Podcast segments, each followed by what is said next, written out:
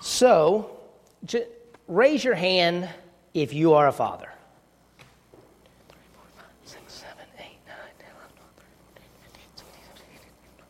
Okay, I got 23. I could be off.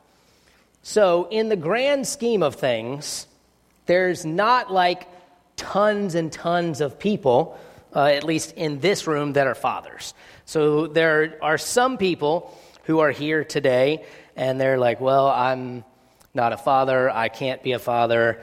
I'm just here because I come on Sunday mornings, or you know, uh, I'm coming because I'm here with a family member, or the, a lot of variety of reasons why you might be here and not be a father. And so, I don't want to just talk about things that are exclusive to fathers or only applicable to fathers. So I'm going to try to, to craft this in a way where if you didn't raise your hand, you are still able uh, to interact uh, with the scripture, and you're still able to walk away with something today, uh, regardless of whether or not you are a father, will be a father, have been a father, et cetera, et cetera. So we're going to look at the story of Isaac, and that story can be found in Genesis 25. If you are using the Pew Bible, it's also on page 25. Isaac is um, seen a little bit as an in between individual. There's lots and lots of stories and information about Abraham, and there's lots and lots of stories about Jacob. And Isaac is kind of squeezed there in the middle. He gets like two and a half chapters or so. So, when we look at Isaac, uh, we're going to read chapter 25, verses 24 through 28. Uh, it's on page 25, and the very first verse um, when it talks about her, it's talking about Rebecca, who is Isaac's wife. So we'll pick up in verse 24 there at the top of page 25. When the time came for her, Rebecca, to give birth, there were twin boys in her womb. The first to come out was red, and his whole body was like a hairy garment, so they named him Esau. After this, his brother came out, with his hand grasping Esau's heel, so he was named Jacob. Isaac was 60 years old when Rebekah gave birth to them. The boys grew up, and Esau became a skillful hunter, a man of the open country, while Jacob was content to stay at home among the tents. Isaac, who had a taste for wild game, loved Esau, but Rebekah loved Jacob. So we're really going to look kind of at 27 and 28 this morning. But I think the big thing that we see in these initial verses, and as you read the rest of the chapter, you pick up on it. If you have children, they will be different. They may be night and day different, like it appears that Esau and Jacob were, or they might just have small differences here and there. But as a father, you need to make sure you are aware of those differences and, though this is often um, something that you don't hear, you should treat your children differently. A lot of times you might hear, you know, everything's got to be the same, you treat them all the same. And I think that is true to a point, but the unique things about your kids you should honor and be aware of and treat them in a manner that allows those differences to be highlighted. So, for those of you that are not fathers, think about the people you work with. Think about the people you live with. Think about your family. Whatever the group of people that surrounds you, they're probably different. And if they're all the same, that's probably a sermon for a different day. But everybody around you is going to be different, and you should treat them and highlight them and understand their differences. I have a daughter and a son, Emily and James. Um, I often utilize them for my stories or uh, examples. Um, I have noticed, uh, I got to speak three weeks uh, back a couple weeks ago, and I have noticed that, you know, Emily now kind of pays attention.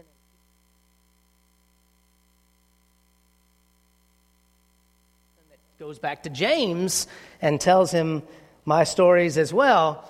Um, so much so that a couple weeks ago I, I told a story about James jumping in puddles. And so when he found out I was speaking again this week, he said, Dad, don't tell everybody I jump in puddles. Tell them Weston does. And I was like, wow, he really sold his friend out there. But um, so I have to be uh, careful, you know, how I, how I tell these stories. Um, so I will preface this story like this My children are different. One of them is very savvy and street smart, and one of them is Emily. So um, I began to kind of pick this up maybe a year, year and a half ago, but I have a very vivid memory, and I can't remember if I've told this story or not. But James was still three, he's going to preschool, and I came home. He's sitting in Aaron's lap, and I was like, "Hey, bud, how's it going? How was your day?" Like, you know, kind of my regular uh, opening thing, and he's like, you know, lip out in her lap, poopy pants, like, sad, sad, sad. And I was like, "Hey, how's it going? How's your day?" Mm, I don't want to talk. All right, that's fine. So I sit down, and you know, I'm doing whatever, flipping around, and he goes, "Dad, I want you to ask me a question." I was like, I mean, I've tried to ask you a question three minutes ago, but okay, yeah, uh, what do you want me to ask you, bud? I, I want you to ask me if I want chocolate. I'm not going to ask you if you want chocolate. But instead of just saying, Dad, can I have some chocolate? He's trying to weasel in to have me ask him if he wants some chocolate. And he can be like, you know what? That's a great idea. Dad, I do want some chocolate. I'm glad you asked me that question. But knowing that about James and, and knowing what I know uh, about Emily, I have to parent them differently. I have to treat them differently. I have to know the things that stand out about one, the things that stand out about the other. One of them is way more emotional than the other, so I have to monitor um, the tone of my voice. I have to monitor what I say. One of them is female, one of them is male.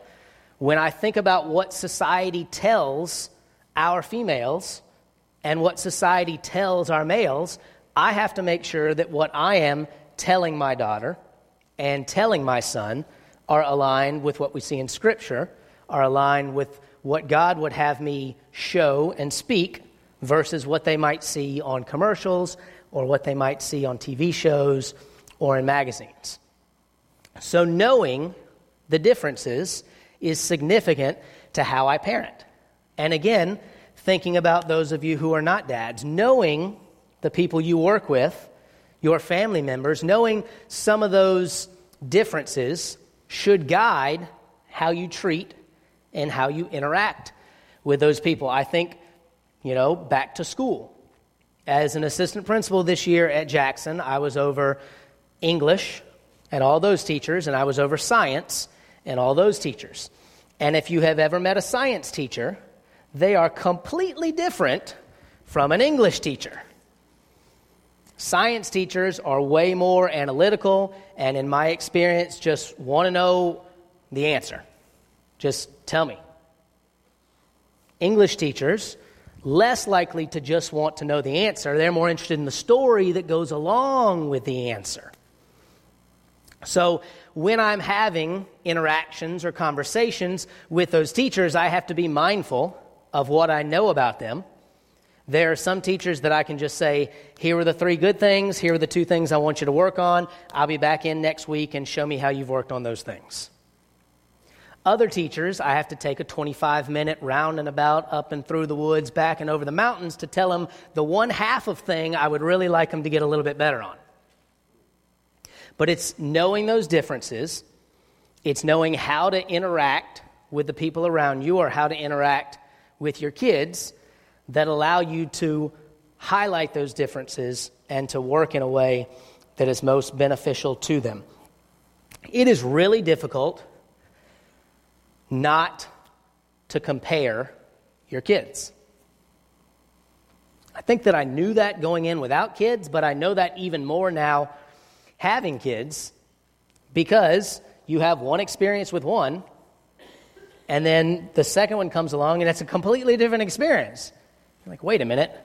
These three, four, five, seven things happened last time. Why are they not happening again this time? And again, we see the differences.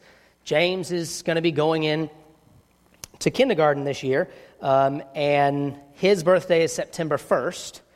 Emily's birthday is September 14th. So the arbitrary decision by somebody at some point that says September 1st is the cutoff date for when you go into kindergarten means that Emily went in to kindergarten almost as a six year old. James is going to go into kindergarten as a four year old. They're both going into kindergarten, so I have this understanding of what a kid knows when they're walking into kindergarten, but there's almost a two year, well, there's a year and a few days difference between their learning, between their knowledge. One's a girl, one's a boy.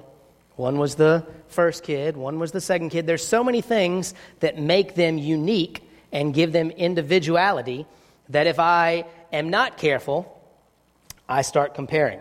Uh, what we see at the end of verse 28 there, something very dangerous. Isaac, who had a taste for wild game, loved Esau, but Rebekah loved Jacob. So we see favoritism. Favoritism. Favoritism. It's really good to be on the receiving end of favoritism. I'm the favorite. I'm the best. Thank you, thank you, of course. This makes total sense. I'm the greatest. Why would I not be the favorite? rolling out the favoritism or, or being on the opposite end of favoritism can be very destructive. I think there's three things we can pick out uh, about favoritism, and we can see all those things if you continue reading through Genesis. Favoritism can ruin your children's relationship with each other. We see Jacob and Esau, as this story goes, becoming very divided and hateful with one another. I think that's probably because of favoritism. When Jacob wanted something, do you think he ran to Isaac or do you think he ran to Rebekah? Probably the one who loved him. When Esau wanted something, do you think he ran to Rebekah or do you think he ran to Isaac, the one who would say yes, the one who he loved? Because of that, and obviously because of other parts of the story, there's a very divisive relationship between Jacob and Esau. And when you think about them, one being favored by one parent, the other being favored by the other parent, that begins to make sense. I think a second thing about favoritism is that favoritism teaches children an inconsistent message about God. One thing that we will find throughout the entire Bible that we will find through everybody's experience is God loves everybody. All of us. The people that we prop up as great human beings, and the people that we loathe, and that we're angry that they are breathing the air that I breathe. God loves us all everyone created in the image of God. When we think about how we treat our children, when we think about how we treat the people around us, the people that we interact with, it's significant if we're going to be claiming to be followers of Jesus that we are doing all we can through the help of the Spirit to show love to everybody we interact with. And I think the third thing is that favoritism is a disease that is easily passed down. If you follow the story of Jacob, you know the story of Joseph and the beautiful coat and the favoritism that drove Joseph's brothers to hate him so much. You could even potentially look back at the story of Abraham and see that maybe there was some favoritism with the fact that he sent Ishmael away. Regardless, it is really easy to pick up on favoritism and to either see that as normal and continue to pass that on or as to subconsciously do it, not even realizing maybe that you're prioritizing or that you're giving favor to one child over the other. I think another thing that we see in the relationship here with Isaac and Rebekah is that it is important, fathers, for you to agree with your mother on parenting in front of the children. I'll put a dot, dot, dot in between there because Aaron and I agree on most things. There are some things where, you know, maybe we're not 100% on board, but in front of Emily and James, we are a team, we are a unit, we agree. I have been in numerous meetings over the past four years working uh, at the district level for the school where we have sat in a conference room and had some knockdown drag outs about this idea or that idea and how it wasn't going to work and it was dumb and we were doing this and doing that and but when the door opened and we all walked out it's the best idea I've ever heard of. It's going to go so well. It's going to be smooth. It's going to be the greatest thing. You are going to love it. Because when you are working together as a team, it is significant that you are not cracking or, or breaking or tearing away or having this open disagreement in front of your kids. Because as soon as they see that, then they know that there's ways that they can begin to manipulate or, or get you to work against each other. When I was younger, um, before like going out to eat after church was a thing, we would, we would get to do it sometimes, but we always knew as kids if we wanted to go out to eat after church, we went and asked dad. And it wasn't that mom didn't want us to go out to eat, but dad was going to be way more likely to be like, yeah, let's go out to eat, whatever. Now, they never had conflict back and forth where it's like, oh, no, no, no, no, no, no, no, no. I'm sure maybe when we took our Sunday afternoon naps, there may have been some conflict back and forth. But in front of us, there were never issues, there were never divisions about decisions like that. Though, had there been, knowing myself like I do, I think I could have figured out a way to manipulate that situation and turn it into where we got to go out every Sunday afternoon. So when I think about the relationship, the, the team aspect of husband and wife, I think about when the kids come up and ask me a question, my default is, What'd your mom say? If she doesn't have an answer, then I'm usually pretty good about giving the answer.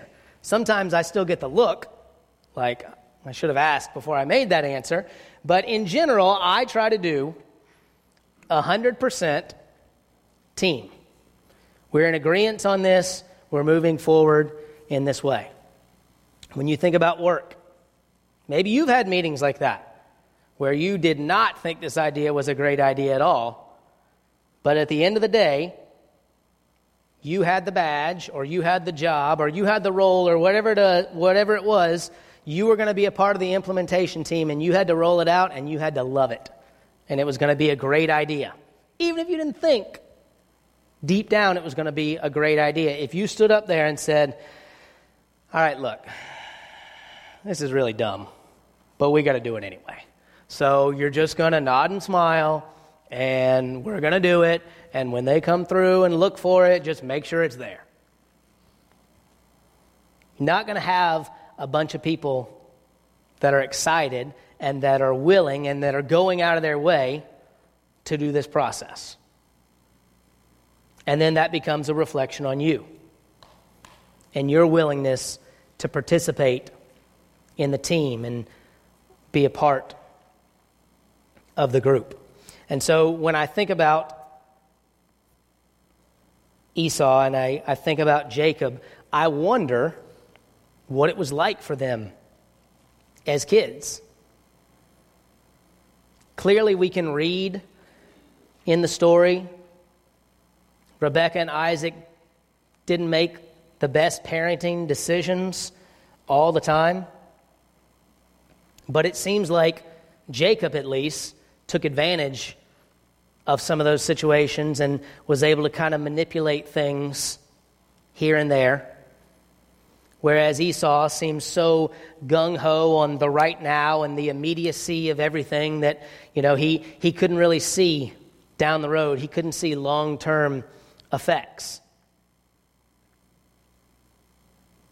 And when we think about, as moms and dads or as, as team members at work, I think it's significant that we are constantly modeling and constantly showing togetherness and teamwork. If you read more into Isaac's stories, even though it's only, you know, two and a half chapters or so, there's something that kind of sticks out. And I've told you guys before, you know, oftentimes I'm up here just talking to me, and you guys are kind of required to listen, maybe fortunately or unfortunately. Um, but there's an interesting thing in chapter 26 with Isaac. Uh, a famine comes, just like a famine came when Abraham was there. And, and God told Abraham, you know, get up and leave, go. And so the famine comes, and Isaac gets up and he goes to leave, and God says, Wait, stay. Same exact situation, famine. Doesn't look like there's going to be enough food. Abraham is told to go. Isaac is told to stay. And, and I look at that and I think how weird that is. Why would you not get up and leave in a famine?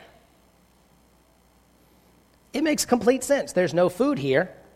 I have to eat. I should go where there is food.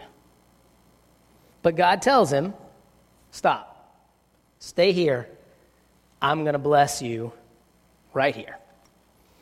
And if you are looking around and you are seeing famine all around you, takes an immense amount of faith to hear God say stay and choose to stay. So Abraham gets all this credit for this faithful guy. God said, Get up and leave. And he got up and left. Isaac, in the midst of the famine, is told to stay, and he stays. I think that sometimes